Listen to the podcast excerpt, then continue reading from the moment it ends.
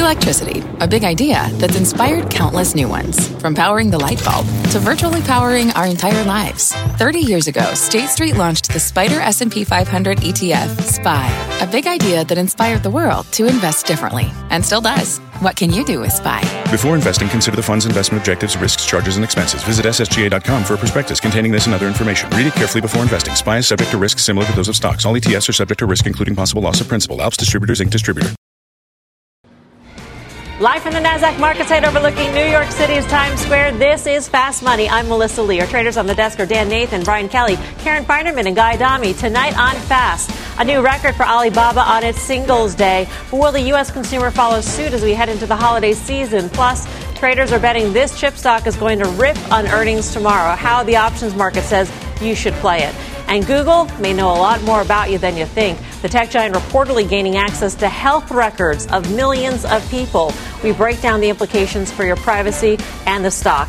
But we begin with the story of the day, and that would be Boeing shares taking off after the company announced it expects to resume deliveries of the seven thirty-seven MAX as early as next month, and that airlines could be able to restart commercial flights in January. Let's get to Phil LeBeau with all the details on this. Phil.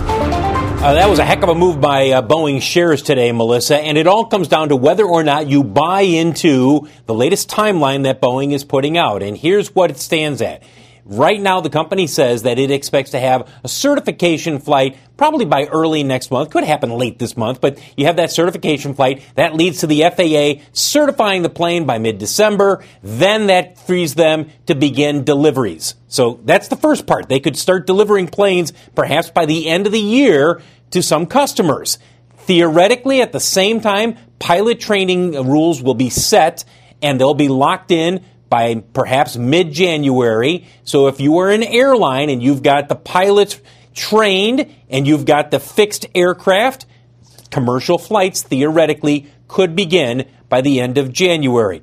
Don't forget that Boeing reports its October orders and delivery numbers tomorrow. The big focus will be on the seven thirty-seven MAX backlog. Did we see any tran- uh, cancellations or conversions from MAX planes into other aircraft? And when you're looking at the uh, airlines right now, remember that American, we talked about this on Friday, it's pulled the MAX from its schedule back to March fifth. That's when it comes back. And Southwest is not going to start flying, Melissa, until March seventh. So even though Boeing says theoretically airlines may be able to resume commercial service by the end of January, let's be realistic here. If the F A A is the first one to certify, you're looking at the three U S carriers. And, yeah, other regulators will quickly follow on. But are the airlines going to be ready with the pilot training? And at least when it comes to Southwest and American, they're saying, look, you got a long ways to go before you put these planes back into true commercial service. There's also the issue, Phil, I believe, of, of airlines wanting to do their own sort of P R flights, which could actually oh, yeah. delay the process as well. And then you have to wonder if the airlines are already pushing back, Um, returning the seven thirty-seven MAX to, say, the March timeframe, which is what many airlines are at right now. Right. Is there a disconnect? Uh, is there a credibility issue on the part of Boeing when it comes to Boeing's guidance for these airlines? The airlines are saying, you know what, we're going to just take a couple more months here. I think the airlines, Melissa, and you and I have talked about this, they realize that it's one thing for a plane to be technically cleared to fly. It's another thing to sell flights for the seven thirty-seven MAX. It's going to be a challenge for every carrier around the world. And yes, I know everyone will say, well, look, eventually you mark the price down enough, you're going to get enough people to go on these planes. You have some safety or, or no safety issues, I should say. People will eventually forget about this. That still doesn't ease the minds of, of the airline executives who are planning for returning these planes into service. I mean, they don't want to be putting these planes into service and they're half full. And then the other question becomes, do you knock the price down so much that people are like, oh, geez, how much confidence do you have in this plane if you're offering a thirty-nine dollars fare to fly across the country? So the, these are the, the, it's the balancing act that the airlines are running into right now. And that's different than what Boeing is saying, which is, look, we are responsible for getting it certified and delivered. How long it takes for you to get it back into service is not something that's within our control. All right. Phil, thank you. Phil LeBeau in Chicago for us. So take a look at that chart of, of Boeing shares, right? Not too bad, Guy. No, great day. Not it's probably the best day it's had since what, early summer. So it was a great day for Boeing. But listen, we've seen moves like this before. You go back to August when this stock was trading around three twenty-five, seemingly in a death spiral down to three hundred. And then you had the huge run back up to three seventy-five, three eighty. And I think that's where we're in the midst of now. three twenty-five held. We talked about getting back to levels that it troughed at back in March when this all started. And that's where we are right now. The stock traded three times normal volume. Listen, if you believe that the bad news is done, then this stock is a screaming buy. I don't. You also, by the way, have to believe that the stock market's going to trade sideways or unabated higher still. So right now, I think you're saying that if you're buying Boeing at these levels, given today, you're saying that bad news is already priced in. I don't believe it. And the stock market will continue to go higher unabated. I don't believe that either. I mean, what's happened in the past month? I mean, a lot has happened in the past month for Boeing at a time when the stock has gone higher. Muilenburg survived the hill. Um, Calhoun stepped in as chairman of Boeing. They separated chairman and C E O. Muilenburg said that he's going to take basically no compensation. Uh, and the timeline got a little bit more firmed up. And in the process, the stock has gone higher. Right. And so we've been in this range, three twenty to three eighty, let's call it. We're bouncing towards the, the top of it. So I would say for now, a lot of this kind of good news is priced in. I think you have a couple issues. To me, there's some risks in the near term. If they miss that December date, then their credibility is shot again, and then the stock will fall. The second part, as uh, we've all talked about, is how do you get passengers on this plane? That's a little further down the line. But I think you have a real credibility issue in the short term. If they won, either if they don't get the certification, then there's a huge problem. But even if they push that back, I think Muilenburg has a real problem with his credibility, and that will hurt the stock price, particularly that it's close to the top of the range. You're going to have sellers come in. I think that's a really good point. I, I think this C E O has one misexecution and he's gone. I mean, that's really what, what happens here. And then you have this thing is like they're going to promote somebody who is also a thirty-year veteran of this company. I think over the last year, we've had a really interesting debate on this desk about this stock in particular. A lot of people have felt like there's a lot of other stocks out there without all this hair on it. And then there's the one I think Tim usually is like, listen, when they get back, you know, earnings are expected to be down ninety-three percent this year, and they're supposed to go up dramatically next year to get back to peak earnings. Sales are expected to be down twenty percent this year, but up fifty percent next year. So if you think that they can get through all that, they can get through all the P R stuff, and then it's back to Guy's point, then it's a screaming buy trading at seventeen times with a backlog of hundreds and hundreds of planes getting back to making fifty-two of them a month. But there's a lot of assumptions there, too, in terms right. of credibility. Yeah. And whether or not airlines believe Boeing anymore. Right. Well, there's not just whether or not they believe them. It's how much can they extract from them from the delays that the seven thirty-seven MAX is causing. Right. Mm-hmm. Discounts or lost revenue or I don't know what. It all sort of probably gets negotiated together. The thing, though, I, I mean, I think the stock has stopped going down on bad news. It's up a lot recently, but the market's up a lot recently. And the China situation has abated somewhat recently. Those are obviously two issues that Boeing was, you know, correlated very right. highly to. So I actually think the risk reward, I don't own it. I, I, I just, uh, it's just too rich for me. I don't own it. One thing, though, I think they really do need to consider is whether or not they need to change the name from seven thirty-seven MAX and right. have a total and rebranding. Calhoun said not at the, we're not considering that at this time. Yeah. They should. Well, they, oh, at okay. this, yeah, I think they should. Right, they should. They should. They should. I mean, how, I mean, I know what I'm going to do when I book a flight. What kind of plane is on there? And I'm going to say I'm not getting on one of these things for a year at least. If they change the name, you're going to know that they changed the name to that. I know, but I'm, but I'm smarter than the average bear. Come on. Um, you flagged this article. Uh, it was an interview in the New York Times uh, with Doug Parker, the C E O of American Airlines, and this brings up a good point. He basically was saying that he doesn't. He, the F A A has laid out all these conditions. And it's the manufacturer either setting too aggressive a view as to when they'll have the conditions met or not being able to deliver on what they said they're going to deliver. And American Airlines uniquely, I spoke to an analyst this afternoon on Power Lunch, uniquely is in a position where, where it is equipped to actually flip to Airbus if it's if it wants to, because it does have Airbus in its fleet. And so it, it is capable, maintenance-wise and all that, to switch to the Airbus as opposed to continuing uh-huh. taking Boeings. Oh, I didn't know. When I read that article, it was it was interesting to me. It was a little more contentious than I yeah. would have thought mm-hmm. when they're trying to negotiate, obviously, a big deal and big payments. And, um, you know, I was certainly wondering, is this December date, was that something to do with recognition of revenue? And I think you were saying yeah. on an earlier, uh, on Power Lunch today, they don't believe that, well, I guess that wasn't the reason for it. Right. Right? Yeah. I don't know if that's, but it's all part of a, a global negotiation for what are they going to do for these airlines that have either bet their future, like a Southwest, or bet part of their future, like an American. What are they going to do for them? once there's some clarity on that, I think the market will digest whatever that penalty is. But all that having been said, I'm not long. Airlines didn't trade particularly well today in light of that. I think that's probably your point to a certain extent. I mean, American Airlines, if you look over the last year and a half, two years, probably been cut in half. Yes, we've had a bounce off a recent low, but the stock hasn't traded particularly well. I think now you're looking for names that might have been adversely affected when this happened. And a name like S P R, for example, Spirit Aerospace, which makes seventy percent of Boeing's planes out of Kansas. I mean, that stock's had a huge run.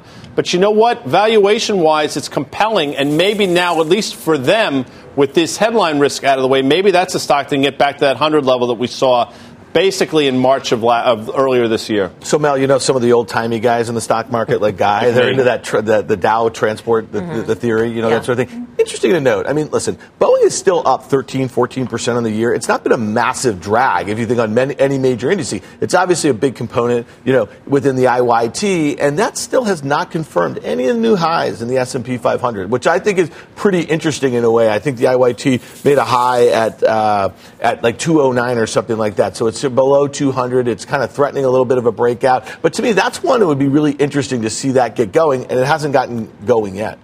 Well, the I Y T is also, I mean, there, there are a couple different components in there. Remember, we had rails that actually did fairly well. So, but if we're just sticking with the airline space or aerospace in general, the one element that everybody likes about Boeing is the defense sector. So for me, I'd much rather go to a Lockheed Martin to be able to play that theme rather than a Boeing with all the hair on it. All right, coming up, the holiday shopping season just around the corner, but should the retail sector expect a lump of coal mm. in its stocking this year? And later, one top strategist says you may have missed your chance to get in on this record rally, while Blackstone's chief investment officer, Joe Zidel, says a pullback is coming. We're live from Times Square in New York City. Much more Fast Money right after this. Wouldn't it be great to have all your investment and retirement accounts in one place? Yahoo Finance, our sponsor today, makes it easy. I use it to put my investment account and four oh one k accounts into one hub and get expert tips that help me confidently manage my money. For more than twenty-five years, Yahoo Finance has been the brand behind every great investor. Whether you're a seasoned investor or are looking for that extra guidance, Yahoo Finance gives you all the tools and data you need in one place. They're the number one finance destination, producing a holistic look at the financial news cycle, including breaking news, original editorial perspectives, analyst ratings, independent research, custom customizable charts, and so much more. Securely link your brokerage accounts for a unified view of your wealth, including four oh one k and other investments. A comprehensive perspective is what sets apart great investors, and it's how Yahoo Finance ensures you have the insight to look at your wealth in its entirety. For comprehensive financial news and analysis, visit the brand behind every great investor, yahoo finance dot com. The number one financial destination, yahoo finance dot com. That's yahoo finance dot com.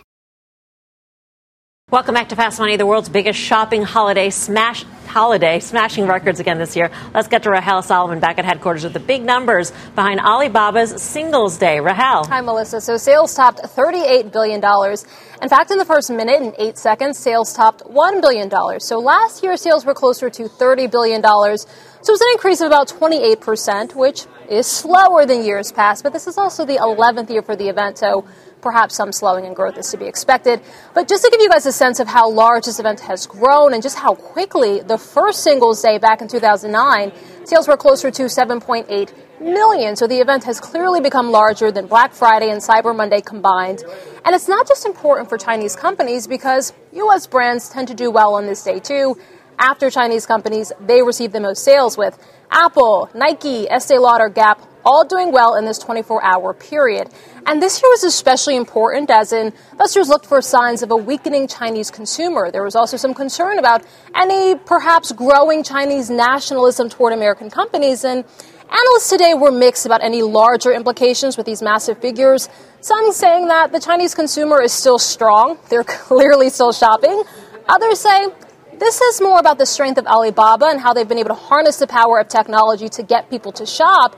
Either way, they are indeed shopping. Alibaba's competitor, J D dot com, also did really well today. And between the two sites, J D dot com and Alibaba, analysts say that they generated about sixty billion dollars in sales. Melissa. All right, Rahel, thank you. Rahel Solomon with some staggering figures on Singles Day. Dan, how do you trade B A B A? So it's interesting. This stock, we had uh, Bono Nison on last week. He was talking about this t- really interesting technical level. It just got above this one eighty-five. It had been in a tight range or so, and he was just talking about, there it is right there, you know, how cheap the options were priced into this o- sort of event. I think what a lot of investors are starting to think is that this is becoming a very complex day for a logistics standpoint for Alibaba, and it may not be worth getting to that thirty-eight billion dollars that needs to be delivered so quickly. Quickly, but it's interesting, the price action today, the stock was down a couple uh, percent on some of the macro news regarding China, specifically in Hong Kong, and it made it up by the end of the day. I think investors like to see that. I'd still be playing for a breakout of that range that it's been in for the last five months or so. one ninety-five was the April high. I think that's obviously the next step, but the long-term levels at two eleven we talked about when Bodwin was here last week. I mean, I think,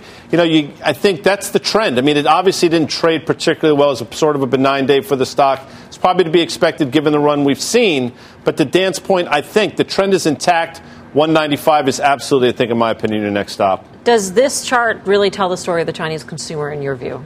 I, I think it does, yeah. I think, uh-huh. you know, it's interesting. The Chinese stock market itself actually looks like pretty interesting. It looks like it wants to break out. So you look at like the Shanghai three hundred or something like that. That looks pretty interesting. And if you're actually having a Chinese consumer that's doing quite well, the trade tariffs are potentially rolling off, then I actually think both B A B A and the Shanghai could do quite well. All right. Well, Singles Day, that record comes as major U S retailers gear up for the most wonderful mm. and important time of the year. Yes. forty-three days, six hours, forty-two minutes, nineteen seconds till Christmas. And we have fresh data showing the U S consumer could put a big chill on the holiday cheer. A new Invest in You survey by C N B C and Acorns finds that more than a third of Americans plan to spend less this holiday season than they did last year. So which retailers could feel the most pain if there is a holiday spending pullback? Chairwoman, what do you think? I'm guessing the department stores, right, would just be a continuation of the trend that we've seen. I think that whatever Americans think they're going to spend during Christmas, they get it wrong every time. So they end up spending more or less? They always end up spending more, um, although they, uh, in past surveys, I think they've said they'll spend more, but they've been they're undershooting how much more. Mm-hmm. So, I mean, things really set up really nicely for the consumer. They are employed. The wages are going up, interest rates are down, the stock market is up, gas prices are low. I mean, it doesn't really get that much better for the consumer. So I, I think we'll see pretty good retail numbers from retailers who are who are doing it right. I'm, I'm I, I mean, Macy's, I was just looking at it today, a nine point four percent yield. Wow, that's kind of incredible. If you believe that's going to stay in place at under six times earnings, or, I mean... If, then it's probably a buy. I don't own it, but that's interesting to me. I did go to the new Nordstrom's uh-huh, in New York. Super busy. Mm. I don't know Anybody if that's... Anybody buying a, anything? I think so. There was a lot. I mean, it was a, the shoe department was really crowded, and I had to get some stuff for my husband. I, we discussed it was a crisis. A fashion crisis. A fashion crisis. It's a long-standing thing. We're talking about the, the, the, the ones that we know have problems. You know, I think Amazon's really interesting here. Amazon's massively underperformed the MAGA complex. We know what that is, Mel, right? It's yeah. the Microsoft, the Apple, and the Google, which all made new highs. Amazon's thirteen percent from its fifty-two-week highs. It never made a new high from eighteen. And when you look, look at that chart right there. Look at that's the five-year chart. Look at that uptrend. That really feels to me that it really wants to test that uptrend as opposed to those prior highs, which are about equidistant, about two hundred seventy-five dollars in between. This thing can't get going. It's back to the comment about Alibaba. Why has Amazon stalled out here? One-day shipping, the costs associated with it, and the logistics. And, and I just think this has become increasingly difficult as consumers expect to have the stuff yesterday and told to them what they want when they don't even know that they want it.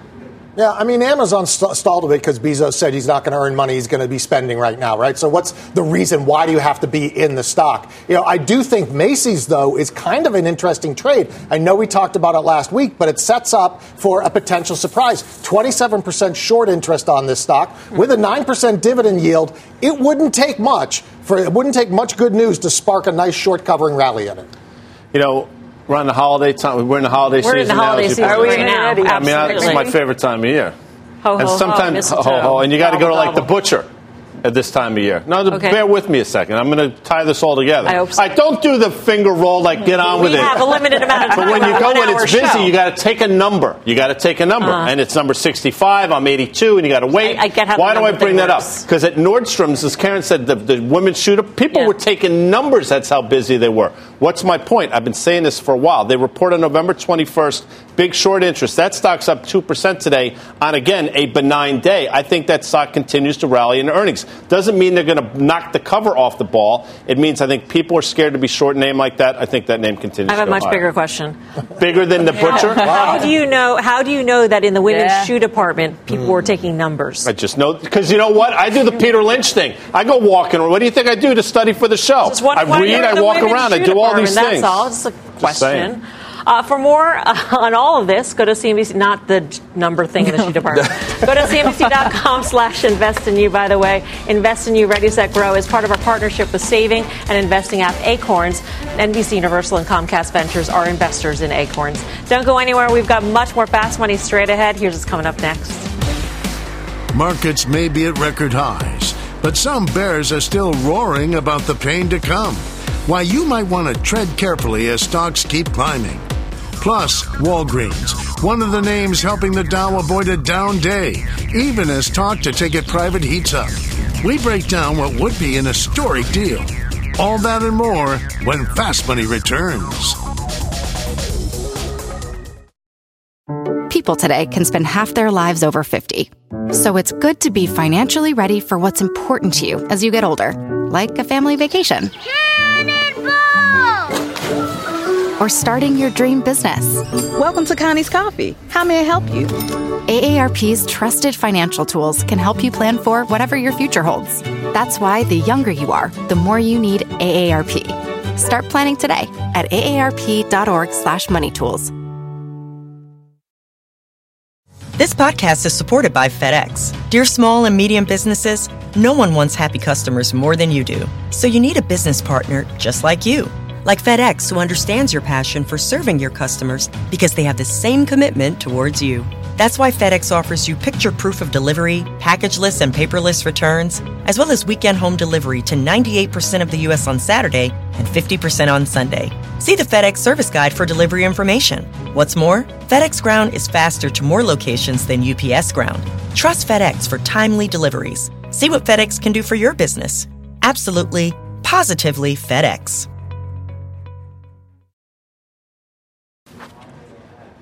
Welcome back to Fast Money. The Dow finishing the day at another all-time high, but don't pop the bubbly just yet because winter is coming. As you all know, bears usually hibernate during the colder months, but on Wall Street, this red-hot rally has some bears coming back to life. Our next two guests are worried the uh, record run could soon turn around and bite investors. Carter Worth has been clawing away at the technicals, but we begin with Joe Zeidel, Blackstone's chief investment strategist. His S and P five hundred year-end price target implies a seven percent drop from current levels. Joe, welcome. Thanks for having me. Happy Veterans Day. You are a veteran yourself. So. I served U S. Army Reserves, uh, six by two enlistment, so six years of active reserves plus two years of I R R. So, uh, so thank you, and I take uh, take uh, you know have an enormous amount of respect for everyone who, who puts on their uniform every day. Absolutely. Thanks to all who have served our country. Um, let's let's go behind this uh, seven percent drop prediction. What's going to fuel this? I think, you know, we've had a, a year where liquidity has absolutely overshadowed fundamentals. You know, we're up twenty-three percent year to date, and that's in the context of near zero earnings growth. In the first two quarters, there was no earnings growth. This quarter, earnings growth looks like it's going to be negative on a year-over-year basis. And the fourth quarter doesn't look much better either. And that's also in the context of profit margins that have begun to roll over and revenue growth that's that's sort of slowed to a, a crawl. So all in all, we've got this environment where the market's gotten way over the tips of its skis. And I, I don't think this is the end of the bull market. I think we'll have time left in this rally before the expansion comes to an end. But I think there's going to be better entry points. So Warren Buffett's got one hundred twenty-two billion dollars sitting around. His main indicator, that Wilshire five thousand over G D P, it's like one hundred forty-six percent in terms of Wilshire five thousand market cap over G D P. He's clearly seeing something. Does that factor in? And you mentioned earnings growth. I mean, this can be the slowest earnings growth, I think, in four and a half, five years. I mean, at some point, it has to matter, right? I think so. And, you know, what the Fed has done, they've recreated this Goldilocks scenario, right? Not too hot, not too cold. They're not going to cut, but they're not going to hike. And if you think about all the liquidity that's been created by the Fed and other central banks around the world, it's gone into financial markets. It hasn't really gone into, you know, the real economy. If you look at the first three quarters of two thousand nineteen, G D P growth in the United States is about four hundred billion dollars, yet we've added like six trillion dollars to our market cap. So, you know, investors have pumped money into the stock market, into financial assets, but I think we need to take some time to let those fundamentals catch up. Um, you know, typically the last leg of an economic cycle is, is you know, generally going to be the, the, the best leg, you know, so maybe growth would actually accelerate from here. I don't really know. I'm not all that optimistic on, on growth, but I just think that at some point, we either have to have this earnings growth catch up, doesn't look to be the case, or we have to have prices fall. And I think it's going to be prices falling. Now, it might be a correction in the context of a still secular bull market. This is the longest bull market in history. We're not yet the largest. We have to go through thirty-three hundred in order to be the largest bull market. My guess is we'll eventually hit it. I just think we're going to see some volatility, and we've got to pause. So you talk about this, where we are now in terms of pricing fundamentals versus last year. Interest rates were a lot higher this time last year, right? Significantly higher. So putting that into your model, though, that should have P E multiples be, you know, somewhat higher than they were last year. Expanding, right. Think about it. It's a tug of war between, you know, profits or some form of profits and, and interest rates. We started the year with a ten-year treasury at about two point four percent. Uh, today, we're back at about a one point nine, one point nine five percent level. And, you know, I think one of the unintended consequences of the Fed's Goldilocks scenario is they have given, you know, the ten-year treasury sort of like a green light to, to move higher from here. In other words, I think we see a steepening of the yield curve that should be good for cyclicals. But it also means the one point five, one point six percent that we saw in the ten-year Treasury, you know, I think those are the, the lows for this cycle. And I think the yield's going to go higher, and that could pressure valuation. We've got a market that's trading at twenty times trailing twelve-month earnings, and that's in the context of not a lot of earnings growth. So I think there will be winners. I think there are areas that, you know, we'll be able to step into and buy. But right now the market's really concentrated. The top ten largest companies, the S and P five hundred, are about twenty-two, twenty-three percent of the market cap of the entire market. And, you know, your healthiest markets are the ones that are really wide in, in breadth. Uh, but this is one that's pretty narrow. And just quickly, you like small caps. I think small caps are probably one of the most under-owned parts of the market. Yeah. The Russell two thousand hasn't hit new highs the way all these other asset classes have. And I think if we do get this trough in earnings, and if we do get this one last profit cycle before the uh, economic expansion ends, then you ought to see that reflation in small caps. Small caps are less protect, are more protected from trade because they're more domestic, and they're probably more exposed to, to, to, to you know, the Fed interest rates at these levels. So I think overall, small caps could be that positive. Joe, good to see you. Thank you. Thanks Joe's for having idle. Me. Uh, let's turn to the technicals now. The Chartmaster has not one, not two, but Seven no. charts that show a pullback could be coming.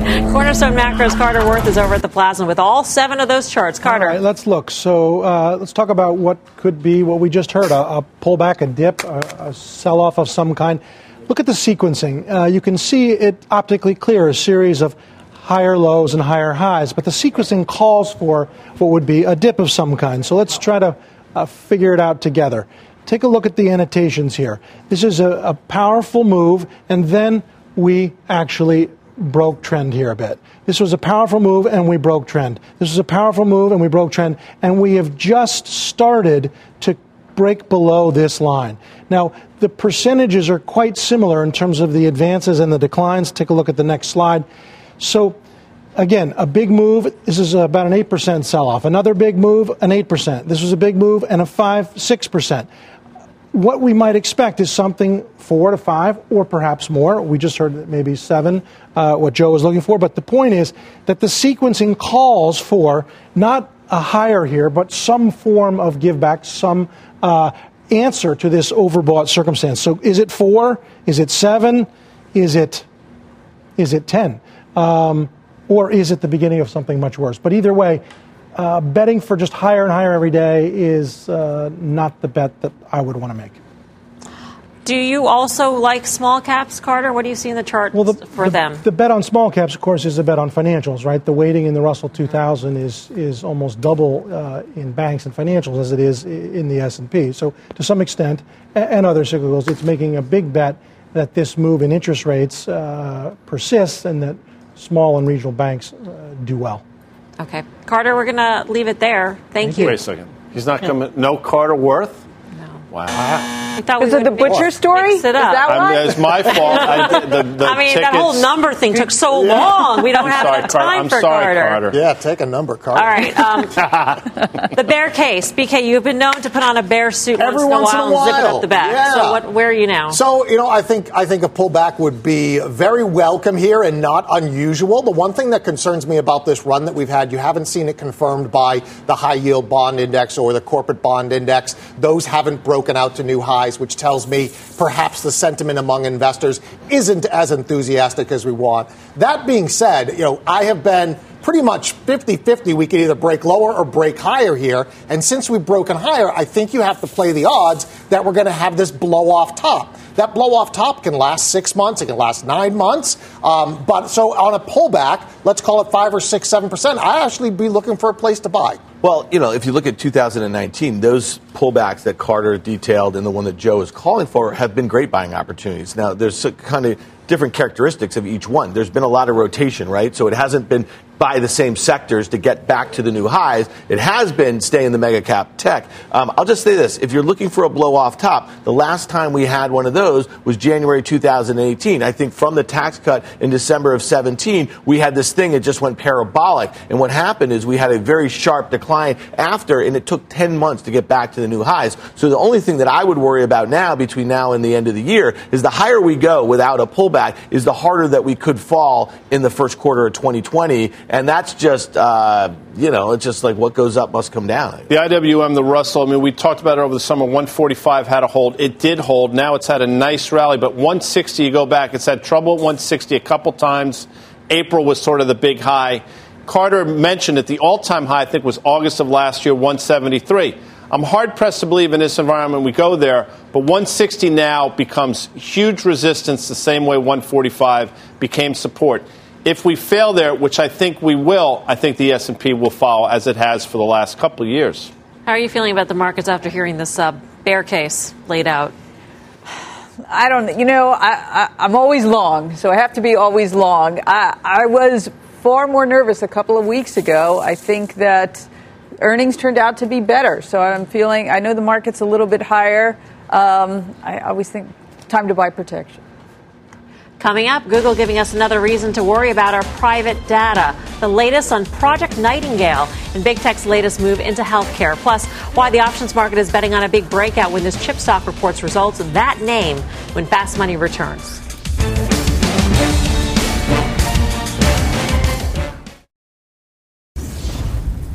Welcome back to Fast Money. Shares of Walgreens topping the tape today and reports private equity firm K K R has made an official takeover bid for the company. The stock saw a similar move last week when reports first surfaced that Walgreens was looking to go private. Since Walgreens has a market value of roughly fifty-six billion dollars, a deal by K K R would be the biggest leveraged buyout in history. So how difficult could it be to get a deal of this size done? Karen, what do you say? Well, I think it could be really difficult to get a deal of this size done. I mean, you know, credit markets are always changing, so it depends on how much equity they have when they go to you know, go to market to do a deal like this. We're so far away from there.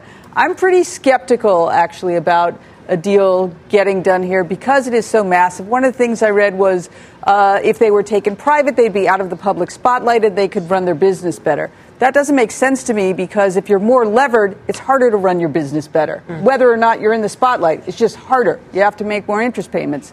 So I don't really get that. The only downside is the stock has not exploded to the upside because of this story. It's only up three bucks, yeah. uh, right? So I guess it could happen. I, I would, I'm sitting on the sidelines on this one. Even if it did happen, there'd be a lot of, you know, a lot would have to go right to get the deal done, to get to the finish line. Pass. Yeah, so I think in this case, what do you do if you're long a stock? One, I don't think you buy it here for all the reasons that Karen said. And I'll tell you what, you never want to be on the other side of a Karen trade. So say, listen to what she says on that. But secondarily, let's say you're long and you wake up this morning, you have this great trade, you sell it. That's what you do here, because I do think there's a lot more uncertainty in this than there is in a typical merger deal or a typical acquisition. See, and I would push back and say the stock has actually rallied like twenty-five percent since the summer when it was hovering around fifty bucks. We talked about a double bottom, and the reason why I wanted C B W, that's Carter Braxton Worth, to come back is, if you recall, which I know you do because you have a steel trap mind, he mentioned W B A a couple weeks ago on one of those Carter Worth smart board hits and how it was poised to go higher. So I do think there's room. Valuation is reasonable. I don't know if this deal is going to happen, but in the meantime, I think the stock can continue to go higher from here. So if the deal doesn't happen and you know that tomorrow, you still like the stock?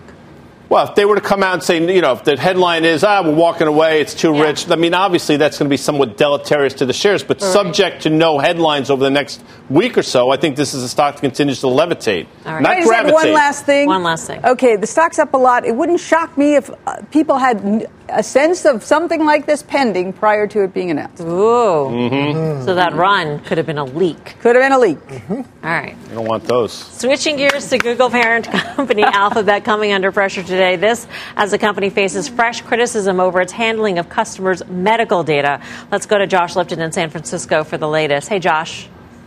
So, Melissa, it's called Project Nightingale, Google's new initiative. According to the Journal, companies collecting the personal health information of millions of Americans across twenty-one states, data like lab results, doctor diagnoses and hospitalization records, as well as patient names and dates of birth. Google's partner is Ascension, a leading nonprofit health system. Neither doctors nor patients have apparently been notified. Now, we reached out to Alphabet for comment.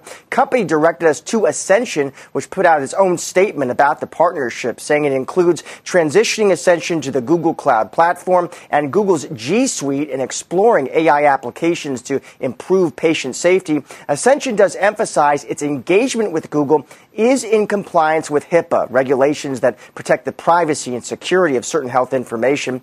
Google isn't alone in its move into healthcare, of course. Amazon and Apple are pushing into the space, too, and for good reason. It is a huge opportunity with over seven trillion dollars in health spending per year. Now, beyond this Ascension partnership, Google also recently agreed to buy Fitbit, valuing that company at about two billion dollars. Google will not use health and wellness data from Fitbit for its ads. Still, some lawmakers in Washington questioned that acquisition, saying it deserved investigation. Melissa, back to you. All right, Josh, thank you. Josh Lipton in San Francisco. So I think the big question here is, is this headline going to draw more scrutiny, regulatory scrutiny for Google? Um, it's interesting the point that Josh made, though, that it is in compliance with HIPAA. no, I, I'm I like that. I, I mean, no, but I mean, that's an important distinction. It is very important. But, you know, the off camera we were talking, I mean, you, you don't, I mean, it's one thing to have U N H, it's one thing to have your doctor's office have your medical, it's entirely something different to have Google, and God only knows what they're going to do with it. And they can say we're in compliance with HIPAA. It's just not a good look, in my opinion. I'm surprised the stock wasn't down more given the run that that stock has had. And they can say valuation is compelling, it's a great company. I get all these things, but that to me is a pretty startling uh, announcement. It's a pretty startling headline, and the stock didn't trade in kind, in my opinion. I thought it should have been down a lot more than it was. Yeah, yeah I, I mean, I think it is a problem for Google. In this day and age where Google and Facebook are under the spotlight, everybody's saying, look what you're doing with our data. I do think it's certainly... Um, Let's put it, it tarnishes the Google image. Now, is it going to impact earnings over the next couple quarters? I think ads still stay out there. But the problem is, is uh, consumers are eventually going to say, we've had enough. And that'll be a catalyst, in my view, for what everybody was calling Web three point oh, which actually I think is the bigger threat to Google. We were talking in the break right. about whether or not it is a problem. And I thought it was a problem. You thought it wasn't a problem. So why don't you think it's a problem? I think that sort of the price of privacy has gone down a lot. Right, that we've so so many times heard, you know, Cambridge Analytica was huge. Um, G D P R ended up being a, a, right. The fix was ended up being a, really not so relevant to Google's earnings, and I just think that we're kind of used to our data being out there. And look at the stock's reaction to this today. Even even as they are under the microscope, mm-hmm. right? This isn't a good look, but uh, I think. The market just doesn't care. We're used to our, our data is out there. Here's my question. If Google announced that it had some sort of a breach and we didn't know that they had health data and you didn't know that they had your health data until after the breach, wouldn't that be a problem? I mean, well, I, me, I just feel... Let's say UnitedHealth announced they had a breach. Okay, and your but, health I under, data. But I understand being a UnitedHealth customer that they need to have this data in order to reimburse me for my Uh-huh. for my whatever I, doctor's visits or whatnot. I, that's part of the deal. And Google says we were I, looking to help Ascension with their... Yeah, and that doesn't what, help me. uh, well, I get nothing from okay. this partnership as my, you know, is my issue, is my pushback. With it's not a symbiotic having. Relationship. Exactly. I mean, they're taking it's advantage. Right. I mean, you I mean, know I what you're doing. UnitedHealth. The broader mankind, for them to have this information, to crunch at big data, to study patient outcomes, et cetera.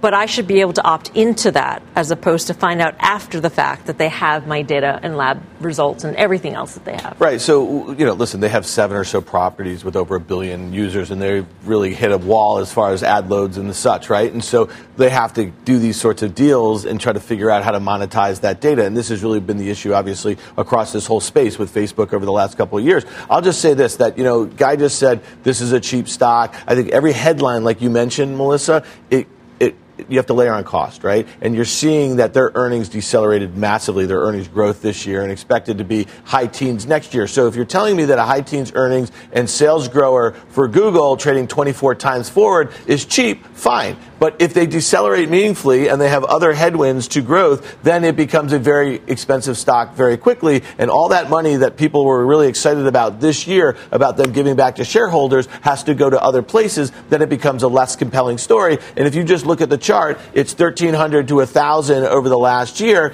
We got to thirteen hundred. We just broke back below on a bad piece of news. I don't know if you're buying the breakout here. I'm not. All right. Coming up, one under-the-radar chip stock hitting a fresh fifty-two-week high today. We'll tell you what the name is and why options traders are betting on big things when it reports earnings tomorrow. Stay with us. Fast Money, be right back.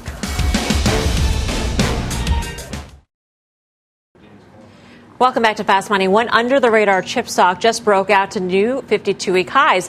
It's already up fifty percent on the year. The options market says there could be even bigger gains in store when the name reports earnings tomorrow. Dan's over at the Plaza to break down the action. What are you seeing, Dan? Yeah, so Mel, that would be in Skyworks Solutions. That is a supplier to Apple. Uh, their smartphone business in particular, they get nearly half their sales to uh, Apple there. Um, today, call volume was two times that of puts in front of that earnings event tomorrow. And the options move, uh, market is implying about a six percent move in either direction, which interestingly is below the average. The stock has moved over the last four quarters, the day following their uh, earnings, about eight percent. And you may ask, well, why is that? This is a stock, like you said, that's up fifty percent. Why would the options market be implying a move that's less of the, how much it's been moved, uh, been moving on average over the last year? Well, let's go to the charts and take a look at this, because this is a This gap right here came last week. The stock gapped up about five percent on a competitor's um, Corvo on their earnings and guide, and uh, obviously investors liked it. They extrapolated that to Skyworks. The stock broke out to a new fifty-two-week high, and it's kept on going a little bit. So that might have taken a little of the excitement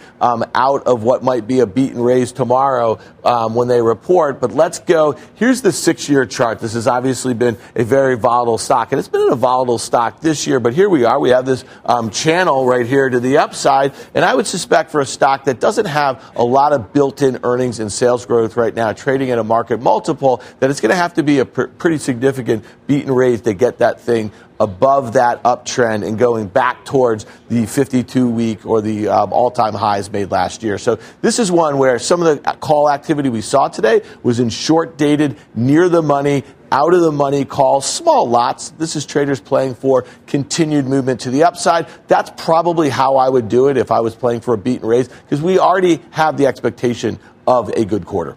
All right. Thanks for that, Dan. For more options action, tune into the full show this Friday, five thirty p.m. Eastern time. And take a look at our Kramer Cam. Jim is talking with the C E O of Norwegian Cruise Line. That full interview and much more coming up at the top of the hour on Mad Money.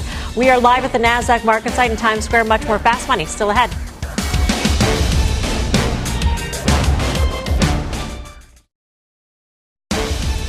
Welcome back to Fast Money. Today, we pause to honor the sacrifice of millions of Americans who have served this country. And our next guest is leading the way when it comes to giving back. James Regan runs the Lead the Way charity. It's a group that helps raise money for disabled Army Rangers and the families of those who have been killed in the line of duty. Jim started Lead This Way after his son Jimmy was killed while serving in Afghanistan. And this weekend, the organization is holding its annual charity run where B K and Dan will be participating and have been past participants as well. Jim, it's always great to see you. Welcome Melissa, back. Thank you for having me. I really appreciate it's, it. I think it's our eleventh run. And your I've been eleventh on, yeah, run. eleventh wow. Run, so how many families have you helped in, in this amount of time? I would say Lead the Way Fund was stood up back in oh seven when Jimmy was killed. So we're, we're probably close to about sixty thousand over the sixty period of time. sixty thousand yes. families. Building helped. Homes. And for your viewers, we're an active duty casualty assistance recovery and transition organization. So we're in the fight right now with these guys. And uh, the Ranger Regiment has been in the, the principal element to defeat ISIS over the last couple of years. Mm-hmm. And uh, because of that, you know, this year we've had five guys killed, uh, two in training and three in, in active duty. And uh, we've had over forty guys wounded, and a few of them very seriously wounded, wow. to the point where, very happy to say this, we'll be breaking ground on one of our new homes for our Rangers, uh, in, right outside of Tampa on uh, December third, God wow. willing, right? Wow. So we're good. How many people are, are enrolled to run this? Oh, we have. We're going to have little over. We have a little over five fifty right now. So I think with the walk-ins and everything, we'll probably be around six fifty. Mm-hmm. How are you gonna? How, have you been training? It'll be nice. I, are you ready to? Yeah, go I here? think I'm ready. I think I'm ready. It's a fantastic run. I mean, yeah, you run right down uh, the Hudson River, and it's it's phenomenal. You have a bunch of Army Rangers there. It's a great cause, and you get a great shirt. Every time I wear that shirt outside of this, I always get a hoorah from somebody. So it's always a great cause. So so. I'll I'll just tell you that I've been doing this now for five years, and I've gotten to know uh, Mister Regan here. And when I see all those people there, they're people from his hometown of Chaminade celebrating Jimmy, uh, from Duke, from the Rangers, and it's hundreds of people celebrating his legacy. Yeah, that's and that's cool. An amazing thing. And the stuff that you guys are doing and the stuff that we get to hear about from the people who are actually benefiting it and their families, uh, you're doing a great, great thing. Thank you. Know, you. I amazing. appreciate it. Love everyone to show up on Sunday. It'll start, registration would be nine forty-five on Pier forty-five. And then uh, we'll start to kick off on the run, and then uh, that'll be about an hour. And then we'll head up to uh, Pier sixty uh, for the lighthouse, and we'll have a great celebration. And during that period of time, we're going to honor three veterans, all right? All three were killed in action. The Thomas family, the Rogers family, and the Raguso family. And what's very interesting is, uh, is Chris Raguso was an F D N Y reservist. Wow. And he was killed in, uh, yeah, in... I think it was Baqaba, Iraq, or right near it. And uh, we're going to honor that family. And we really would love to have more people there. It's good, it's a great time. A, a great day. Mister Yeah. Regan, thank you so much for all that you do all year round for these families. And thank you for your sacrifice. Thank you. Appreciate it, guys. We'll see you next year. Thank you. I appreciate that. Up next, Final Trades. Final trade, Dan. Yeah, shout out to my dad, my favorite back, and I'm a seller of Amazon. Peaks. I'm a buyer of Allstate. Karen. Yes, buyer of American Airlines. Gee. C B S, Melms. Happy Veterans Day. Mad Money is up next.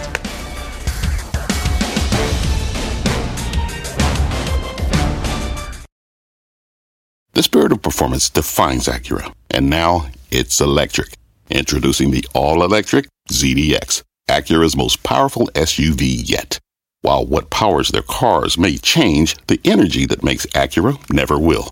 Crafted using the same formula that brought them electrified supercars and multiple IMSA championships, the Z D X has track-tested performance that packs an energy all its own.